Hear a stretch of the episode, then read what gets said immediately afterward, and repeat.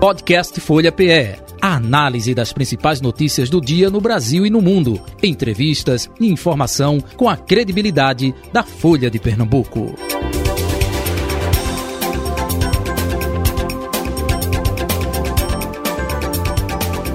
Folha Política. Eleições dois mil e vinte e dois. Dando continuidade à série de entrevistas com os candidatos ao governo de Pernambuco, hoje recebendo a candidata Marília Arraes, do Solidariedade. Lembrando que na sabatina, que vai até o meio-dia, os primeiros trinta minutos de debate serão abordados temas administrativos como saúde e segurança pública, educação e cultura, infraestrutura, desenvolvimento econômico. E nos últimos trinta minutos são dedicados a falar de política partidária, como foi previamente estabelecido com a assessoria. Um resumo do currículo da candidata.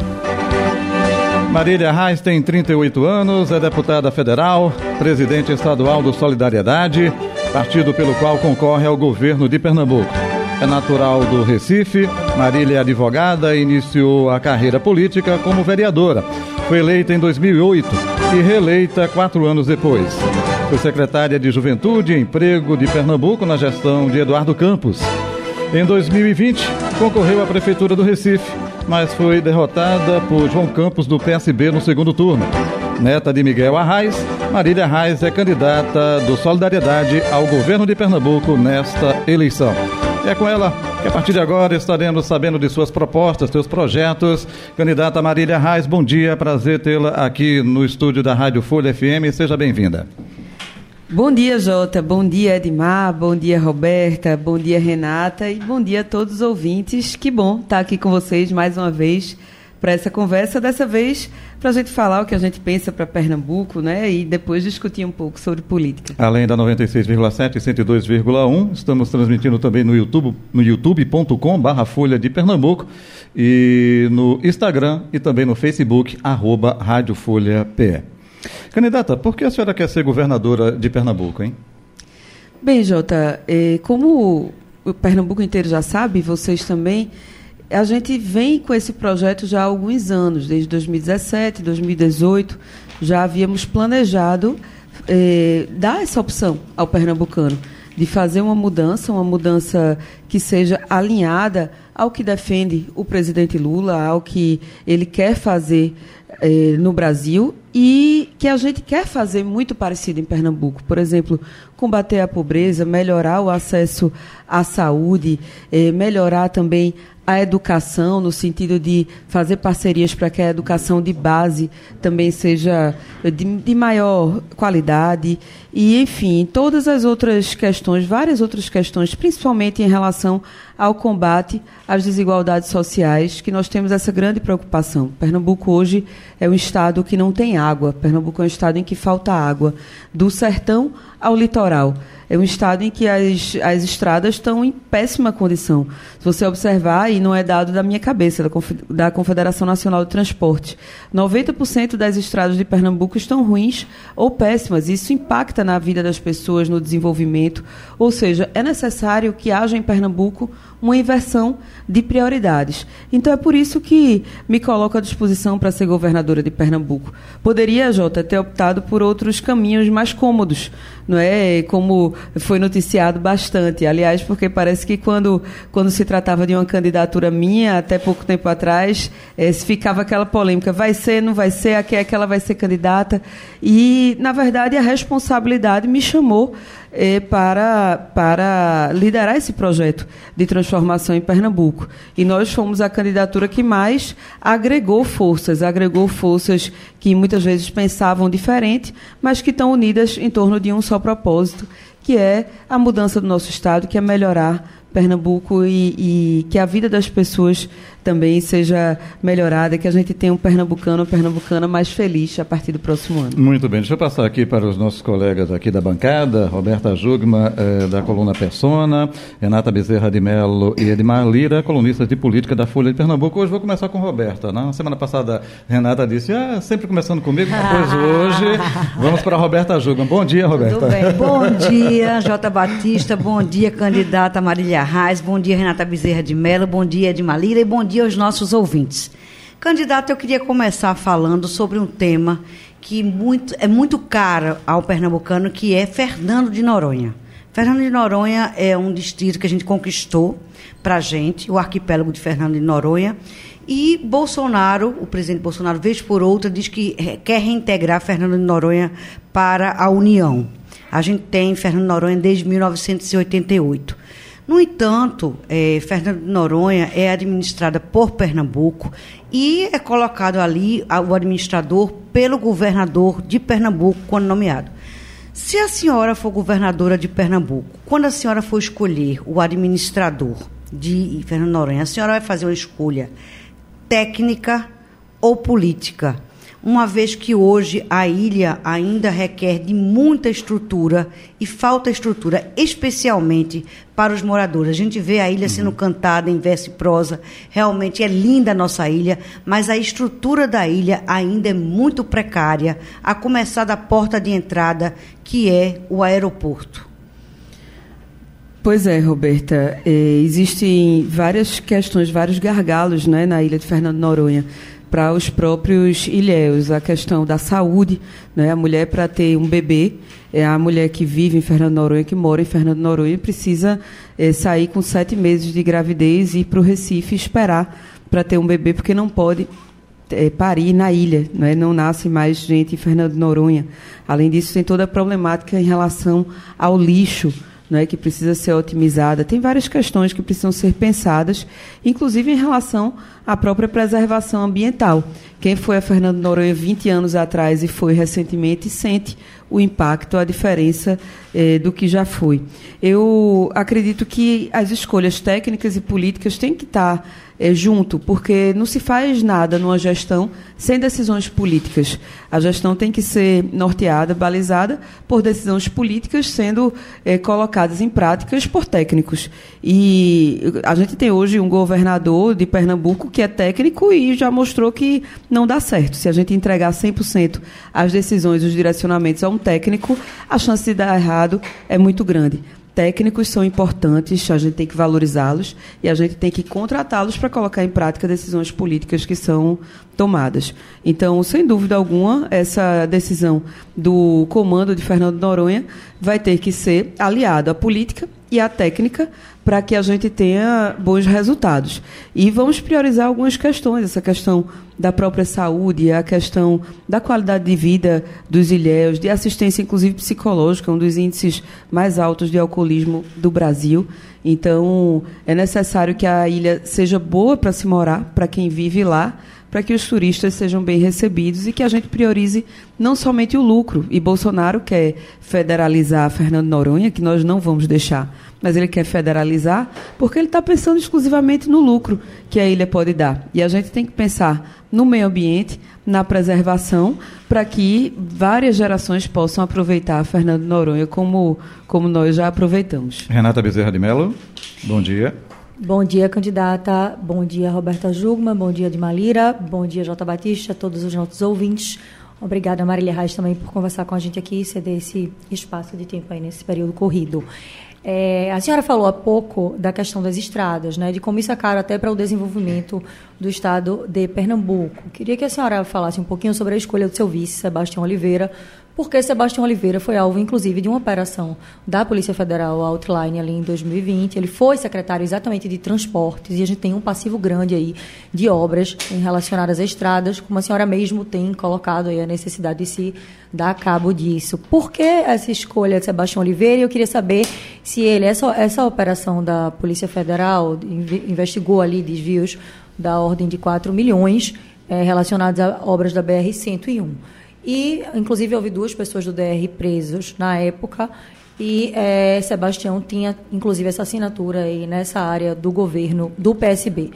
Então, eu queria que a senhora falasse que papel Sebastião teria, se ele teria, de novo, papel nessa questão de estradas aí do Estado, de transporte, de infraestrutura viária e... É, se isso não confunde o eleitor, assim, como explicar ao eleitor, uhum, se isso não foi feito. É, Renata, primeiro em relação a essa operação que, eh, que houve, é necessário esclarecer. Eu acho que você poderia até ter completado sua fala, dizendo que eh, a vida e todas as questões relativas a Sebastião Oliveira, a vida dele foi revirada de cabeça para baixo e foi eh, chegada à conclusão de que ele não tinha nenhum envolvimento em nada de errado. Então, é importante que a gente diga isso, porque isso afeta tanto na vida das pessoas, Renata, quando se faz uma operação, se divulga uma operação, se fica repetindo isso depois que a pessoa é inocentada. Isso afeta a família, isso afeta é, tudo na vida de alguém. Então, a gente tem que ser justo. Ele foi investigado e foi inocentado, foi, não foi encontrado nada contra ele. Então, é importante que a gente diga isso, queria frisar bastante essa questão. É, Sebastião foi, foi secretário também no governo Eduardo Campos, inclusive, foi quando vários municípios saíram do isolamento, eh, municípios que não tinham ligações com rodovias principais. Então, ele foi que tirou muitas obras do papel e, sem dúvida alguma, eh, teve seu papel na, nessa questão das estradas depois de uma gestão ruim na pasta.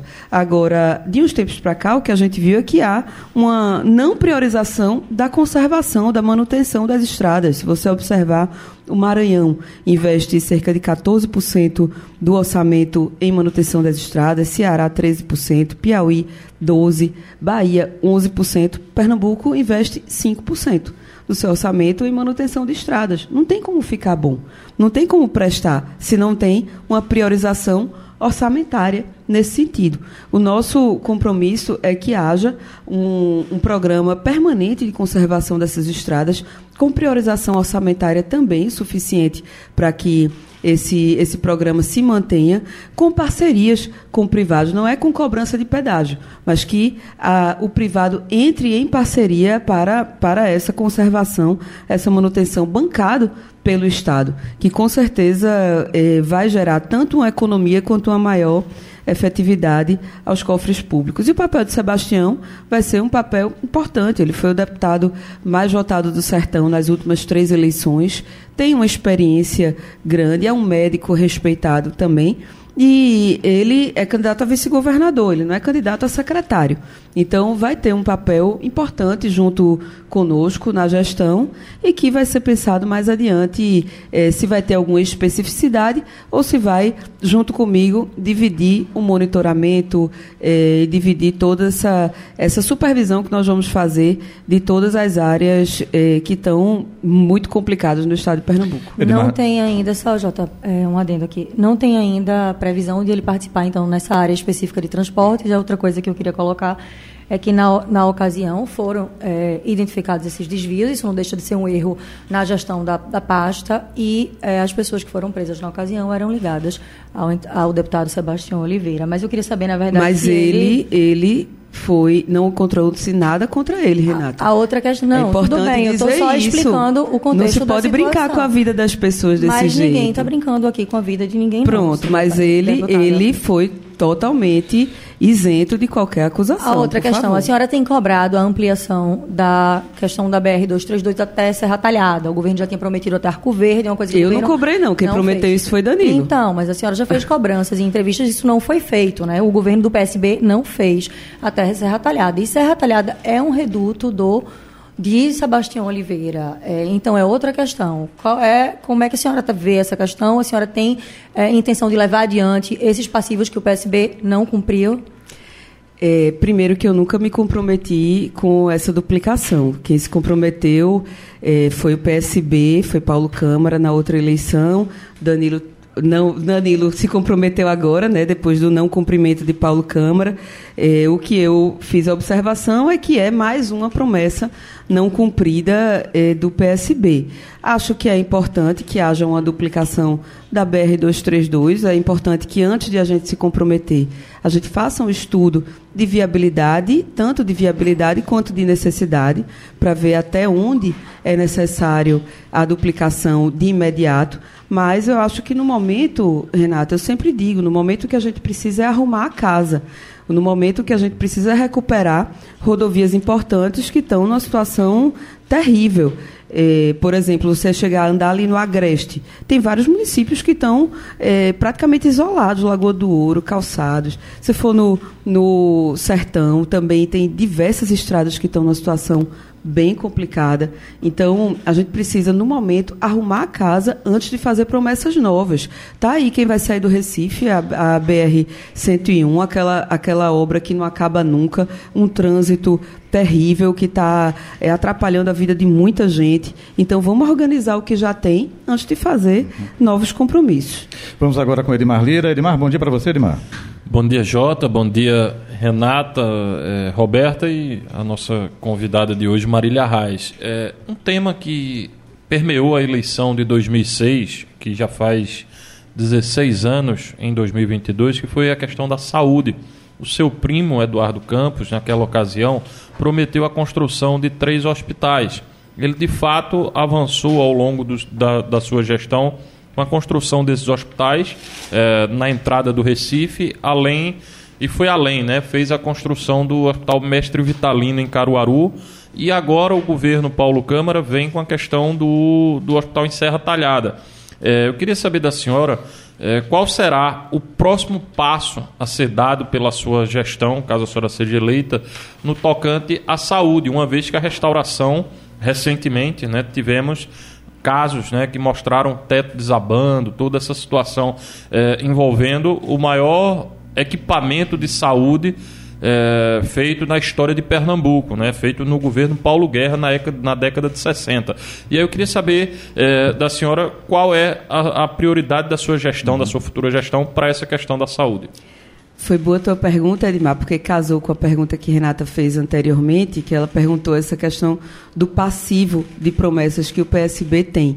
E na saúde o P S B tem um grande passivo de promessas, né? Os hospitais, os grandes hospitais, eh, são alguns deles. Por exemplo, o P S B prometeu construir um hospital da mulher em Petrolina, quando na verdade o Petrolina precisa de um grande hospital para atender a macro-região de Petrolina e que o, o hospital já existente se transforme num hospital materno-infantil, assim como vai ser em, terra, em Serra Talhada, a, quando for concluída a obra do hospital que o P S B iniciou há muitos anos e não concluiu, que é o Hospital Eduardo Campos. Foi usado para abrigar leitos de Covid, mas a intenção era justamente que fosse um grande hospital para atender aquela macro-região e que o Hospam fosse utilizado como eh, materno-infantil.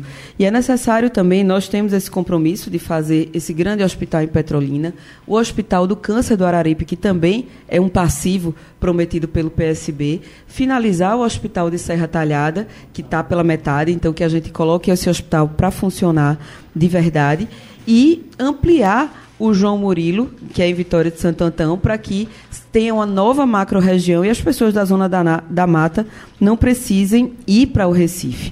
Porque o que a gente vive hoje é um grande problema de centralização.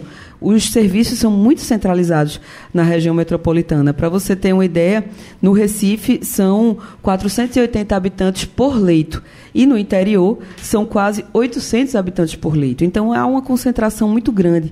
E uma concentração de médicos também. Por isso que nós temos o, a proposta do Mais Médicos de Pernambuco, que é, é, é um processo que nós vamos criar para pagar a faculdade de pessoas que não podem pagar a faculdade de medicina, da periferia, do interior, que queiram ser médicos. Então, nós vamos, o Estado vai custear essa faculdade, com o compromisso desses alunos, quando se formarem, passarem no mínimo três anos no interior, seja para trabalhar para o Estado ou seja para serem contratados pela Prefeitura na atenção básica, que também é muito importante. Além disso, nós temos o compromisso de que as U P As especialidades, concluindo, obviamente, as duas que estão pela metade, que são as U P As, as U P As especialidades de Escada e de Carpina, que elas se transformem em centros de alta resolução para fazer eh, para atender eh, média e alta complexidade dentro do possível e desafogar os hospitais para dar prosseguimento a esses atendimentos. Hoje, a maior parte dos,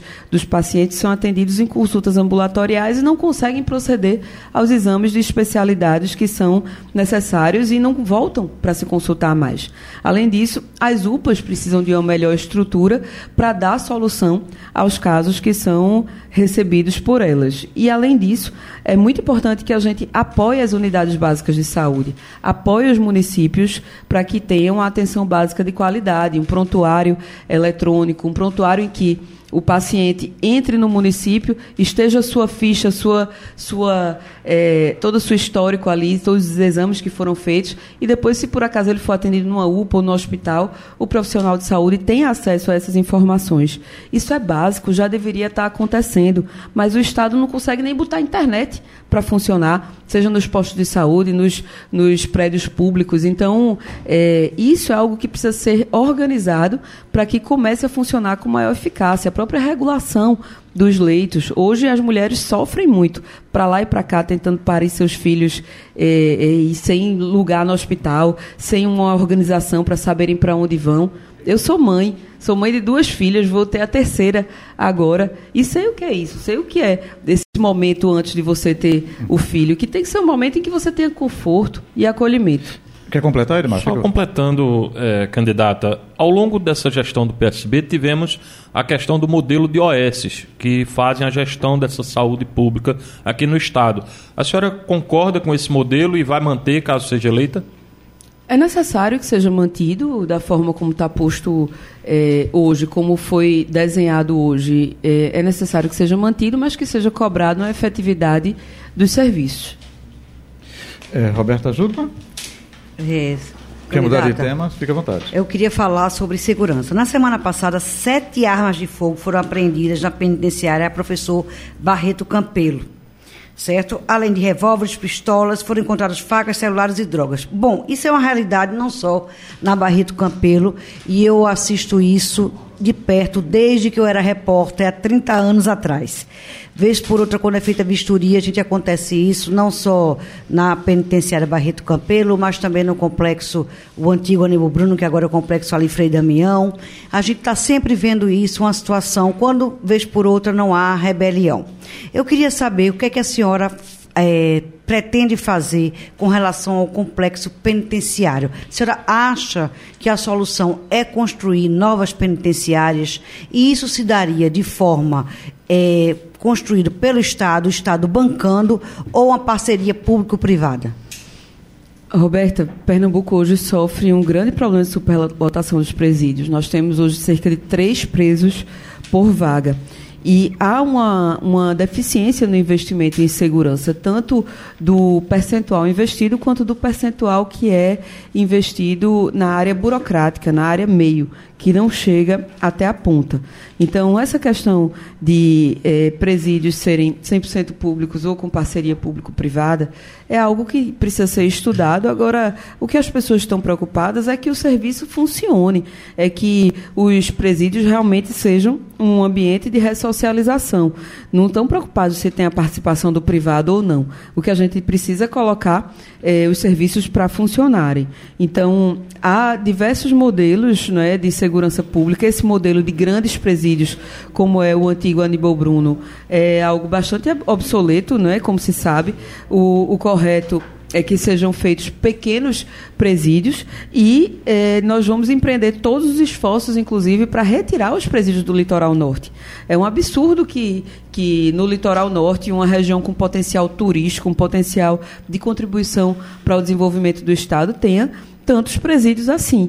Então, isso impacta na, na, no, nos entraves que tem para o desenvolvimento eh, econômico e turístico da região. Só Nós, uma parte. Não. A senhora, então, levaria, construiria esses presídios aonde? Em que localização? É, é necessário haver uma, uma negociação com os municípios, até porque é, para que o município receba um presídio tem que haver uma compensação até na própria distribuição do I C M S. Então, a gente tem que fazer esse tipo de justiça e E é, uma lógica também de onde são os presos, porque para haver a ressocialização não se pode também deixar os presos tão longe é, de suas famílias. Então, tem que haver todo um estudo de quem é a população carcerária é, e de como deve, deve ser feita essa distribuição, mas, sem dúvida alguma, em pequenos presídios. Se vai haver participação do privado ou não, nós temos que fazer um estudo orçamentário é, para ver como é, que, como é que isso deve ser feito, mas não vejo nenhum problema desde que o serviço isso efetivamente funcione. Renata Bezerra de Mello.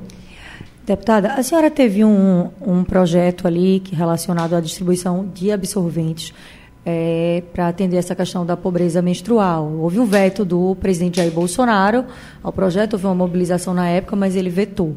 É, eu queria saber o que é que falta para essa lei ser cumprida, como é que a senhora vai tratar disso na sua gestão, já que foi um projeto seu, e também é, sobre a, a atuação aí do prefeito João Campos, porque acabou que ele... É, por meio de um decreto, abriu uma licitação e adotou aí essa prática na gestão do Recife. É, que bom. Vários municípios é, tiveram essa iniciativa. Eu fico muito feliz porque é, no, no Brasil não se falava sobre isso. E eu, desde dois mil e dezoito, dois mil e dezenove, venho estudando o tema que tem sido abordado em vários países, até que a gente viu uma pesquisa feita, infelizmente não foi pelo poder público, foi por entre ente privado, que fez uma pesquisa sobre a, o impacto da falta de absorventes, do não acesso a artigos de higiene menstrual por alunas de escolas é, públicas, que muitas delas faltavam aulas, um quarto, uma em cada quatro alunas já tinham faltado aula, perdido aula, porque não tinham acesso a absorventes, a artigos de higiene menstrual. Então, dei entrada no projeto, eh, foi o primeiro do Congresso Nacional a abordar o assunto. No início houve um pouco de preconceito, um pouco de tabu, mas nós conseguimos envolver toda a Câmara, começando pela bancada feminina, e conseguimos transformar essa numa causa do Brasil. Não é uma causa defendida só por Marília, só pela esquerda, se transformou em algo que os brasileiros e brasileiras enxergam como importantes. Então, vários municípios, depois disso, tiveram essa iniciativa. Eh, nós vamos empreender esforços junto ao governo federal para que esse projeto não somente seja colocado em prática, mas que seja ampliado. Porque eu sempre digo que essa lei que nós criamos, que eu criei, foi uma porta de entrada, que a gente possa mais adiante, que todas as mulheres tenham acesso ao absorvente, até porque se os homens menstruassem, provavelmente esse assunto já estaria resolvido, já teriam acesso a absorvente nos postos de saúde, em diversos locais públicos, porque é algo da natureza, da natureza do corpo da mulher, que ela não, não evita se vai acontecer ou não. Então, eh, vários municípios já têm seus decretos, suas leis tratando sobre isso, e o governo do Estado vai, sem dúvida alguma, a partir do próximo ano, eh, trabalhar para que todas as mulheres tenham acesso ao absorvente, junto com os municípios e junto com o governo federal. Candidata na área de educação, né? Inclusive até o candidato do P S B eh, faz ressalva, elogia, porque foi eh, secretário de educação. Né? Eh, eu gostaria de saber, eh, embora seja eh, mais destinada à questão do município, né? A questão da criação de creches, a senhora tem uma atenção também nesse aspecto, pensa em criar creches aqui, apoiar os municípios. Caso a senhora se torne governadora, como é que vai ser é, essa linha? É, creche sempre foi uma das minhas maiores bandeiras, Jota, e uma das, das minhas maiores preocupações. Como você mesmo falou, é uma atribuição do município. Então, o Estado, o governo do Estado, criar creches não seria é, inteligente no, a partir do, da, do momento que é, é atribuição municipal. Mas é perfeitamente possível e nós temos como, como meta o, apoiar os municípios para fazer isso. Como? Com uma redistribuição do I C M S. Hoje, nós já temos garantido pela nova regra do Fundeb, do Fundeb eh, um vírgula quatro bilhão de reais. Se a gente for considerar que nós precisamos ter um projeto, e essa é a nossa meta, que pelo menos cinquenta por cento dos alunos do ensino fundamental estejam estudando em tempo integral e que sessenta por cento das crianças de zero a três anos estejam em creche em tempo integral, e noventa por cento das crianças de quatro e cinco anos na pré-escola, isso vai custar cerca de um vírgula seis bilhão. Só pelas novas regras do Fundeb, nós já vamos ter um vírgula quatro bilhão. Ou seja, é um projeto que é factível, duzentos milhões por ano, e que nós vamos garantir esse recurso com a nova redistribuição do I C M S que nós vamos propor à Assembleia Legislativa logo no início do ano. Edmar Lira. Candidata, é, um tema também que é muito importante é a questão da segurança pública. Ao longo dos últimos dezesseis anos, as gestões do P S B é, trataram o Pacto pela Vida como uma vitrine, uma, uma vitrine que reduziu homicídios, reduziu é, assaltos, enfim. É uma situação que traz, naturalmente, um tema também que deixa muita preocupação para a população, porque está se falando também na vida das pessoas. É, e, vez por outra, na, na disputa ideológica nacional, se fala sobre a questão da desmilitarização da polícia militar. E aí eu queria saber da senhora, qual... Primeiro, saber sobre essa questão do governo, qual sua proposta de pacto pela vida a senhora manteria, é, faria um novo projeto, como é que seria? E no tocante a essa questão da desmilitarização, a senhora é a favor ou contra isso? Olha, eu já, inclusive, já perguntei a muitas pessoas, não é um assunto em que eu sou especialista, né, sobre é, polícias, e, e já debati muito sobre isso. E o que é que eu entendo por desmil, desmilitarização? É, talvez a quebra de uma condição hierárquica, porque quando você fala em militarização, você fala em hierarquia, em postos, né? E eu não vejo como, por exemplo, num galo na madrugada, num sábado de carnaval, se organizar uma tropa para ir para a rua, se tiver chovendo, dia de carnaval, se não for com uma posição hierárquica, se não for militarizada. Então, é, nesse sentido, eu não vejo como desmilitarizar a polícia. Agora, essa é uma, discu- essa é uma discussão é, federal, é uma discussão nacional, que caso os governadores sejam chamados para discutir e opinar, eu vou querer ouvir mais sobre o assunto, ouvir as opiniões, mas no momento eu não vejo como. Não vejo como a gente é, fazer, fazer isso. O que a gente precisa é de uma integração, de melhores condições para a Polícia Militar trabalhar, de é, progressivamente, nós vamos apresentar um plano para progressivamente acabar com as faixas. Tem, tem candidatos dizendo, ah, nós vamos acabar com a faixa e acabou-se. Não é assim. A gente vai apresentar um plano para, ao longo dos quatro anos, acabar com as faixas, tanto para os, os militares da ativa quanto para os da reserva, e dar melhores condições. A Polícia Civil, por exemplo, Edmar, está trabalhando porque tem raça mesmo, porque você chega muitas vezes numa, numa delegacia, está dependendo de uma prefeitura para dar papel higiênico, água, para dar condições do prédio funcionar, é, a própria investigação fica prejudicada por falta de condições. Então, tem que ter condições para essas pessoas que cuidam da gente trabalharem. É isso que, que a gente precisa fazer, integrar também com as guardas municipais. Hoje, o Estado recebe o recurso do S U S P, o Sistema Único de Segurança Pública. Praticamente todo esse recurso está indo para a burocracia. A gente tem o compromisso de destinar pelo menos quarenta por cento do recurso S U S P para equipamentos das guardas municipais, para que a gente tenha é, parcerias com os municípios. E, além disso, a gente tem que integrar com a gestão dos presídios, como a Roberta vinha falando dessa questão dos presídios, é muito importante. Se a gente não começar agora uma guerra contra o crime organizado, daqui a quatro, cinco, seis anos, Pernambuco perdeu essa guerra já. Então, ou a gente trabalha com firmeza, sem delegar essa, essa situação, ou daqui a pouco Pernambuco vai estar tomado pelo crime organizado e a gente não tem mais como é, se livrar dele. E, além disso, tem que haver um sistema de prevenção e repressão efetiva a violência contra a mulher e ao feminicídio. Eu sei que vocês estão apressados aí, mas é, eu queria muito falar sobre isso, que é muito importante. A gente teve, na semana retrasada, quatro mulheres vítimas de feminicídio, minha gente. Isso não pode acontecer. A gente tem que trabalhar com a prevenção e com a repressão efetiva. E eu queria chamar vocês para, já que não vai dar tempo de falar aqui, para olharem lá nas nossas redes sociais, que nós colocamos bem detalhadozinho o que nós queremos fazer em relação à segurança da mulher. Vamos agora para o tema política partidária, eh, Renata.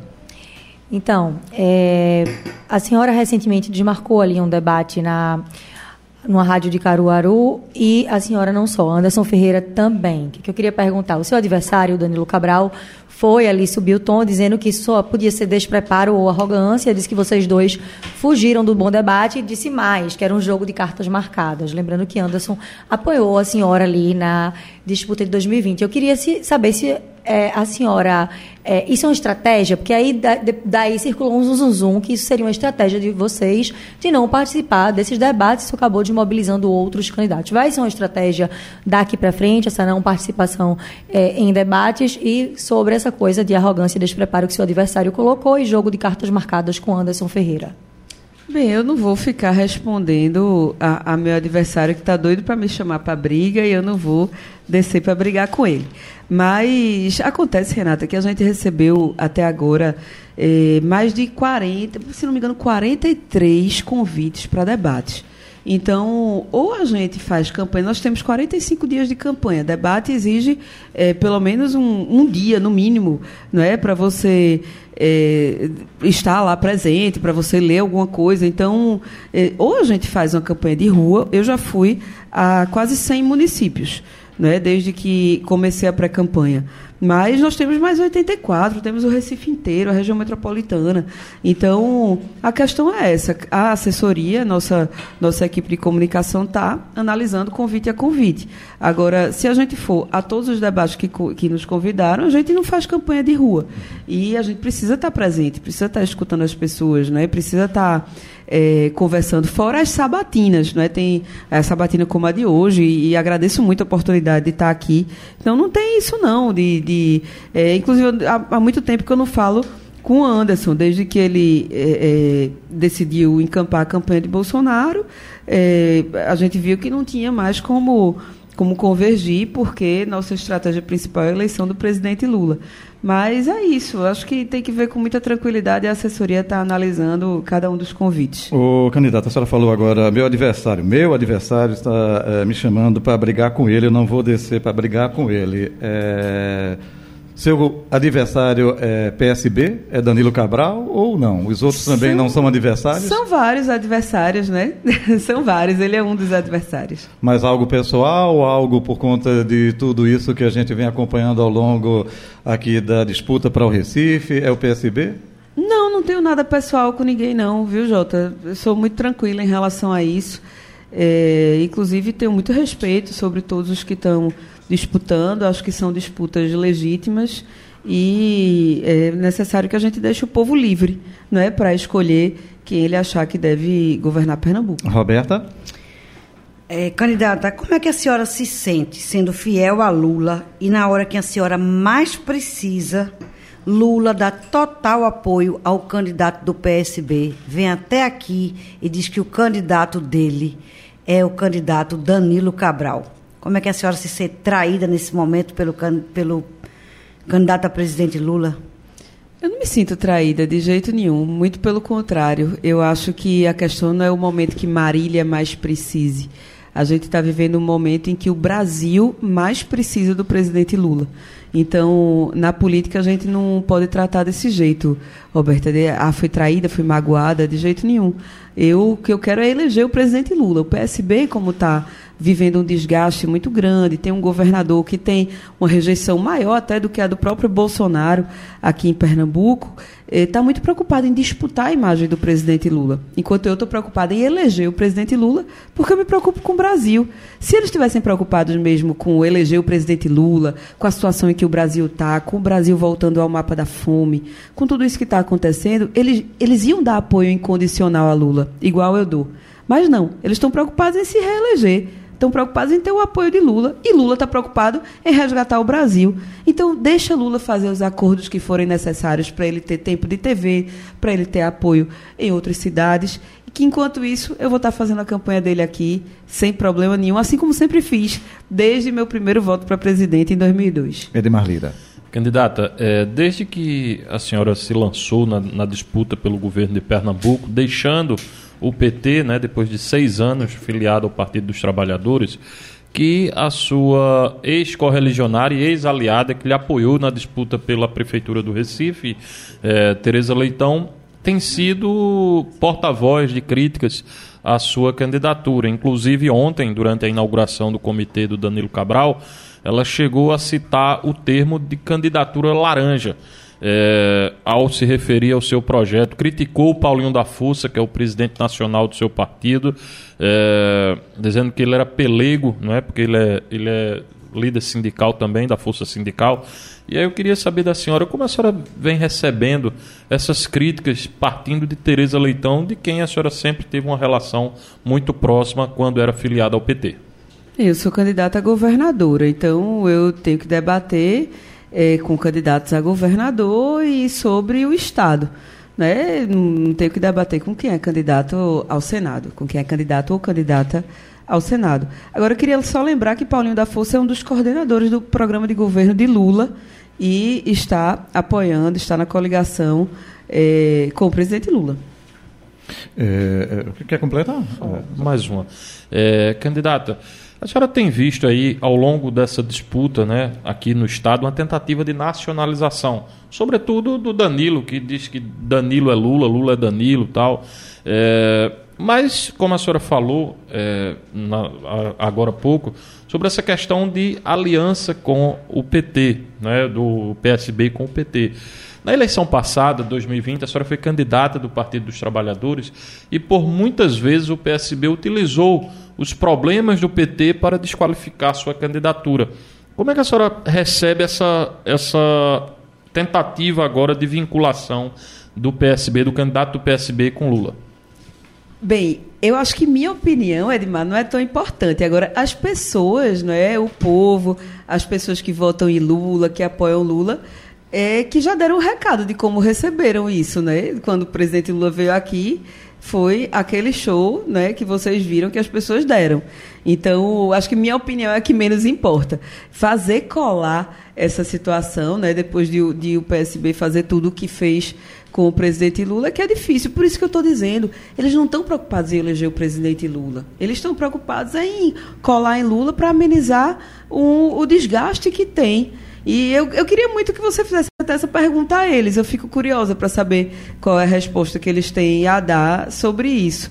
Mas as pessoas estão identificando bem, né? Como, como dizia um, um político antigo, de que eu gostava muito, é, eles, eles identificam bem, o povo identifica bem quem é do lado de lá e quem é do lado de cá.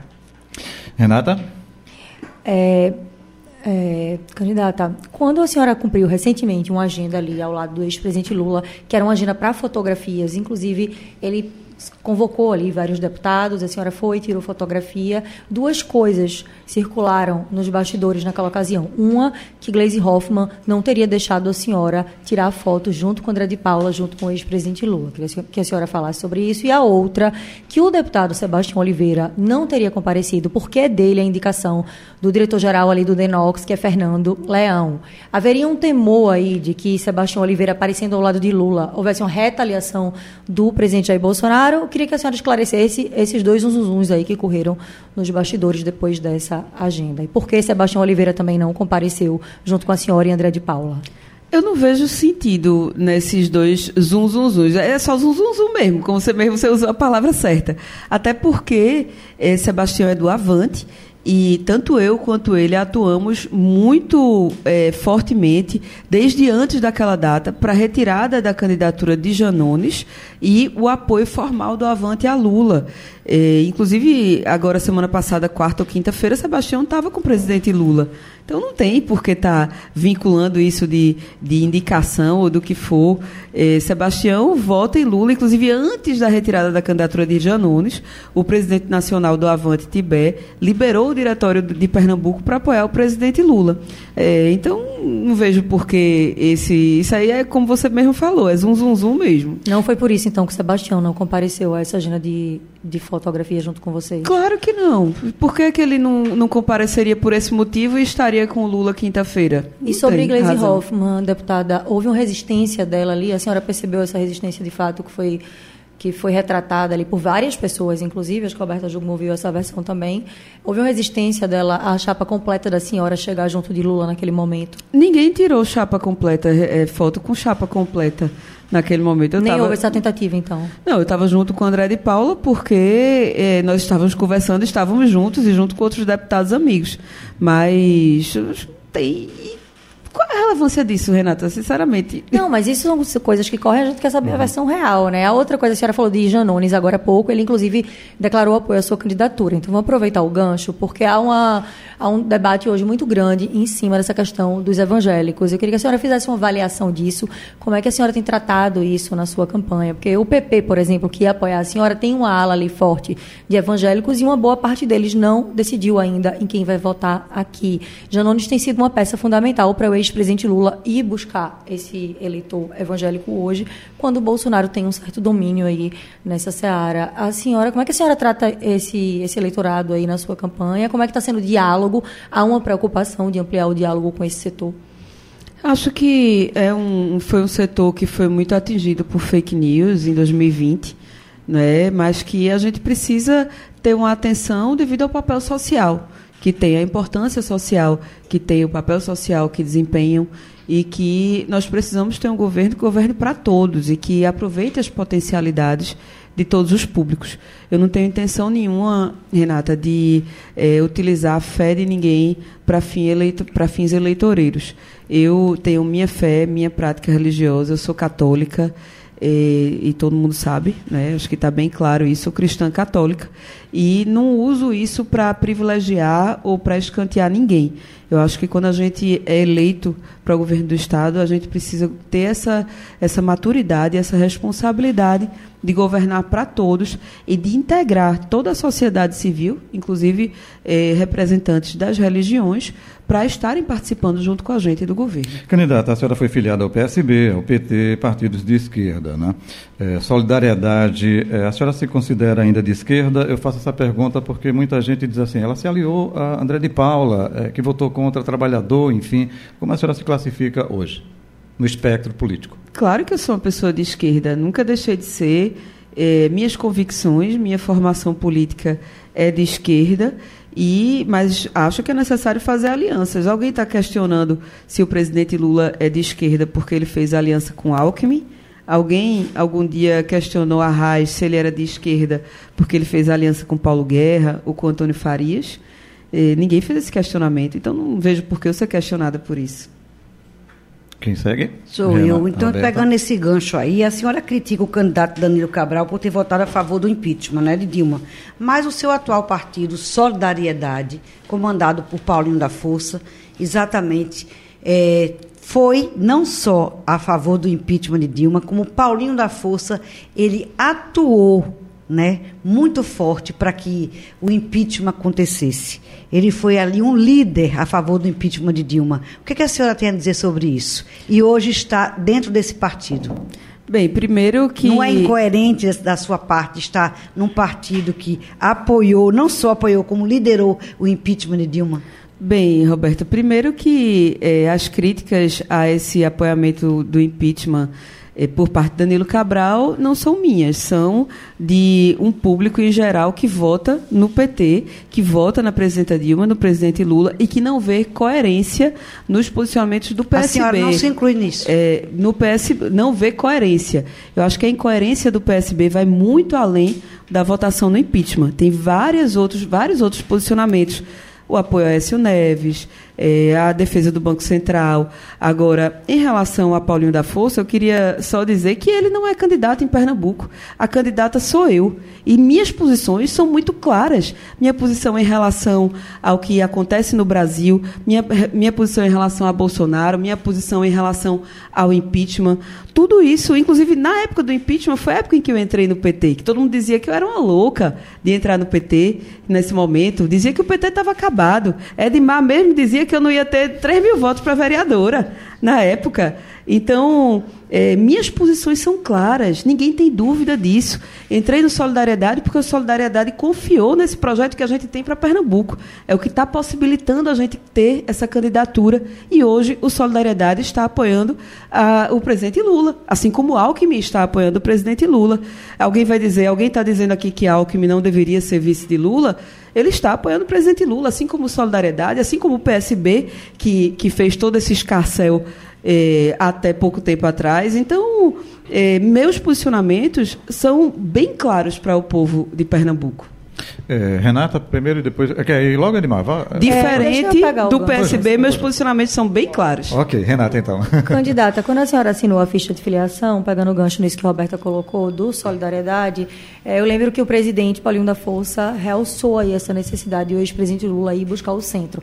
Mas, na ocasião, a senhora disse, tem que se perguntar ao P S B, porque eles estão se juntando com o ex-governador Geraldo Alckmin, que não é uma pessoa ali da esquerda. Queria, a senhora, depois disso, a senhora primeiro se filia e depois vai buscar os apoios. Muita gente disse, inclusive, que a senhora nem conseguiria nada, porque estava isolada naquele momento, né? A senhora foi buscar, inclusive, apoio de André de Paula, que veio da Frente Popular, e do próprio Sebastião Oliveira, que também veio da Frente Popular.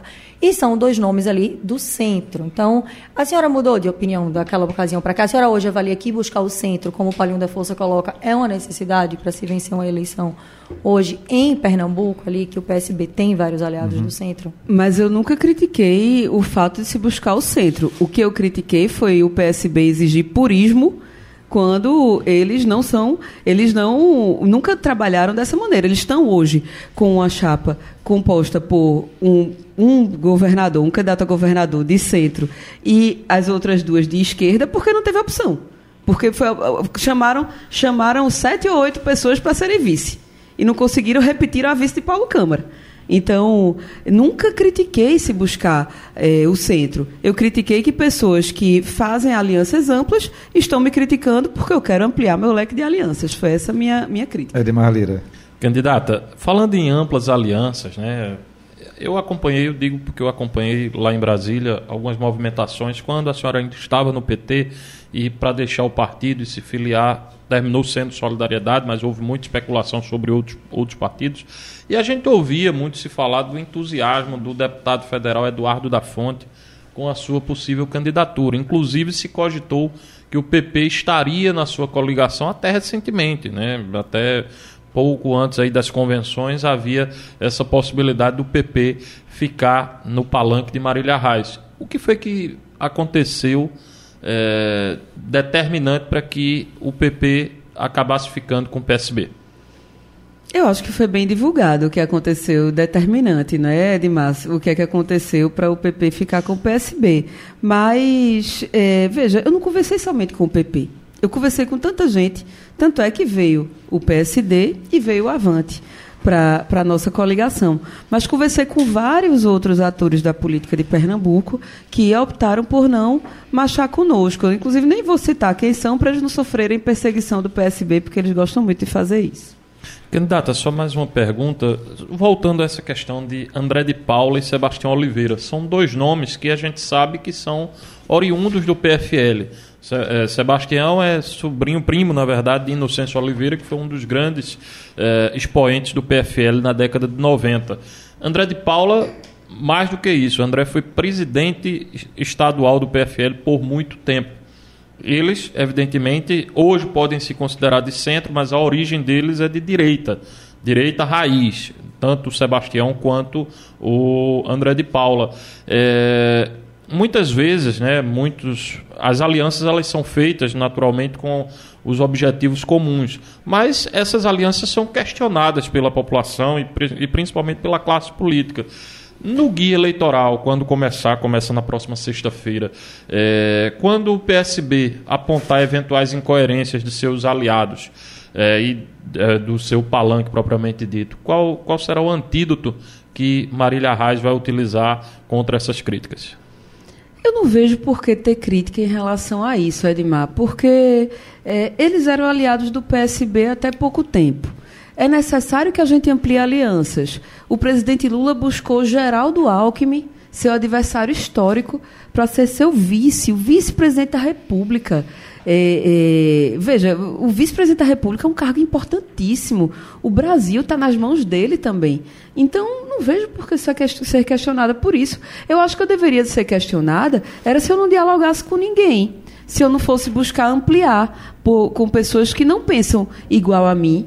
A gente tem que buscar pessoas que não pensam igual, mas que se respeitam, mas que me respeitam, eu respeito é, a forma como eles pensam, e a gente tem um objetivo comum, que é lutar por Pernambuco. Eu aprendi isso com meu avô, com Arraes, aprendi isso com o presidente Lula, que não é a primeira vez que ele busca alguém que pensa diferente dele. Com o Zé de Alencar também, ele buscou um dos maiores empresários do país, ele é um trabalhador, um torneiro mecânico. Então, isso precisa ser feito. Não vejo por que eu mereça crítica por causa disso. Minhas posições são claras, são firmes. O povo de Pernambuco sabe quais são os meus posicionamentos, minhas opiniões.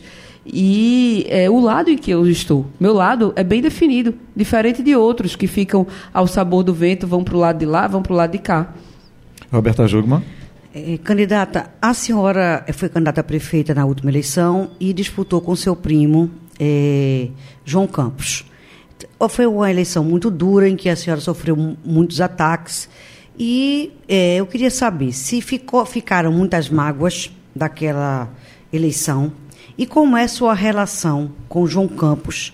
E como será a relação se a senhora for eleita governadora e ele for o pre- continuar prefeito da cidade do Recife? É, só concluindo a, a resposta de Edmar, é, eu não vejo, não vejo por que fazerem críticas a mim se no P S B tem, dos quatro partidos que apoiam Bolsonaro, dois estão com o P S B. Então, é, isso aí eu acho que é um assunto superado. Eu acho que tem que ser enxergado a amplitude do diálogo que a gente é capaz de fazer. E isso já responde à pergunta de Roberta. É, primeiro, esse negócio de mágoa, se, a gente, se eu fosse ficar magoada na política, eu não saía de casa, ficava chorando o dia todo. Viu, Roberta? Não existe isso de ter mágoa, de ter rancor, de ter raiva em política.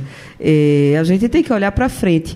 Agora, o que, o, quem tem que estar magoado é o povo, porque caiu em fake news, em, em mentira, e hoje está nessa situação. O Recife está na situação que está, Pernambuco está nessa situação difícil que está. É, em relação a relações institucionais, é necessário que haja, porque o povo do Recife não pode ser é, penalizado por divergências políticas. Aliás, do Recife, nem de nenhum outro município tem que ser penalizado por isso. A gente, quando senta numa cadeira do Poder Executivo, tem que ter essa maturidade de buscar o diálogo e de buscar a benfeitoria que é necessária para a população, as parcerias que forem necessárias. Então, de minha parte, não vai ter entrave nenhum em relação a isso, seja com o Recife, seja com qualquer município, ou com o governo federal. De jeito nenhum, nós vamos eh, trabalhar para que tudo isso seja, seja eh, superado e que os palanques fiquem na, na eleição. Candidata, deve haver segundo turno, enfim, não é? Pelos números, pesquisas. Eh, a senhora espera um segundo turno mais ameno do que foi em dois mil e vinte aqui no Recife? Não sei, Jota. Não sei. Eh, de minha parte, vai ser eh, da mesma maneira, limpo. Eu não jogo sujo. Eu tenho respeito pelas pessoas que estão escutando a propaganda de rádio e T V, pelas, pelos eleitores. Eu tenho muito respeito, porque eu gosto muito de respeito e, para começar, a gente tem que começar respeitando. Respeitando os adversários, respeitando os que estão assistindo à campanha, os que estão ali olhando tudo que está acontecendo para se decidirem. Agora, se eles decidirem não me respeitar, aí é a opção deles. Eu acredito que a população vai fazer seu julgamento. Renata? Candidata, qual a avaliação a senhora faz da gestão do, pre, do prefeito João Campos, considerando que vocês tiveram um embate muito duro ali? A senhora acabou de falar que a população que tem que ter mágoas ali, que foi alvo de fake news. Que avaliação a senhora faz hoje é, desse período de mandato aí do prefeito João Campos à frente do Recife? Bem, o Recife tem sofrido muito com, com a falta de infraestrutura de uma maneira geral. É uma gestão que até agora não mostrou a que veio. É, de fato, a continuidade da gestão anterior, que já era uma gestão ruim para o povo do Recife. Edmar Lira. E, fa- e é um prognóstico do que eles querem fazer com o Estado, porque venderam que seria algo novo, disseram que seria algo novo e que o Recife está vendo a continuar com as mesmas mazelas, as mesmas dificuldades uhum. que havia na gestão anterior. E agora estão vendendo como algo novo uma candidatura que vai ser daqui, se por acaso ganhasse a eleição, que ainda bem que o povo está apontando que não vai ganhar, seria daqui para pior. É, só lembrando que Edmar Lira fazia a pergunta agora, e quando chegar a é, onze e cinquenta e nove, aí eu interrompo e passo um minuto para as considerações finais da candidata. Ok, Edmar. É uma pergunta muito rápida, Marília. Caso você seja eleita governadora de Pernambuco e Bolsonaro seja reeleito, como é que vai ser sua relação com o governo federal, uma vez que a eleição presidencial ela está ficando mais apertada e a gente não pode descartar essa possibilidade de renovação do mandato do presidente. E vou trabalhar e dar meu máximo para que o presidente Lula ganhe a eleição, porque é o melhor para o Brasil, é o melhor para o país. O Brasil não aguenta mais Bolsonaro. Mas se por um acaso eh, houvesse essa, essa situação terrível, sem dúvida alguma a gente não ia poder se comportar igual a Paulo Câmara, que é, é, se comporta como é, é, trazendo essas questões para o povo pagar a conta. Diz, alega de tudo, alega que é perseguição política e não bota o Estado para rodar. Se a gente for observar, a Bahia era governada por um governador do P T, Ceará também. E olha o quanto eles cresceram e Pernambuco ficou para trás. Então, a gente não pode ficar culpando a divergência política e o povo pagando a conta disso tudo. É, muito bem, estamos chegando ao final aqui da sabatina. É, candidata, a partir de agora a senhora tem um minuto para suas considerações finais. Fique à vontade. Eu queria agradecer, Jota, a oportunidade de estar aqui com vocês, agradecer a Edmar, a Roberta, a Renata, a todos da Rádio Folha e todos os ouvintes. Foi uma alegria eh, poder conversar com vocês sobre tantos temas importantes para o estado de Pernambuco. Queria aproveitar para chamar quem está nos ouvindo para nos seguirem nas redes sociais. Lá vai ter um pouco mais detalhado as nossas ideias, o que a gente pensa para Pernambuco, os projetos que a gente tem. E também lá a gente vai poder ouvir vocês sobre as opiniões, a questão de cada região, se você é de outra região, é, ou pensa em alguma coisa diferente do que a gente colocou aqui. Eu quero muito ouvir vocês. Procura lá no Instagram, no Facebook, no Twitter, no TikTok. É, a gente está também no, no WhatsApp e no Telegram, Marília Arraes. E segue a gente, manda tua mensagem que a gente quer muito ouvir vocês. Um grande abraço a todos, que Deus abençoe vocês. Candidata, muito obrigado pela sua participação, boa sorte na sua empreitada. Bem, dando sequência, né, a série de entrevistas sabatinas com os candidatos ao governo de Pernambuco, amanhã, dia vinte e três de agosto, é o candidato do P L, Anderson Ferreira. No mesmo horário, de onze ao meio-dia. Agradecendo a você, ouvinte Folha, no Dial noventa e seis vírgula sete, também cento e dois vírgula um, e você que nos assiste pelo youtube ponto com barra Folha de Pernambuco, no Instagram e no Facebook, arroba Rádio Folha P E. Final do nosso Folha Política.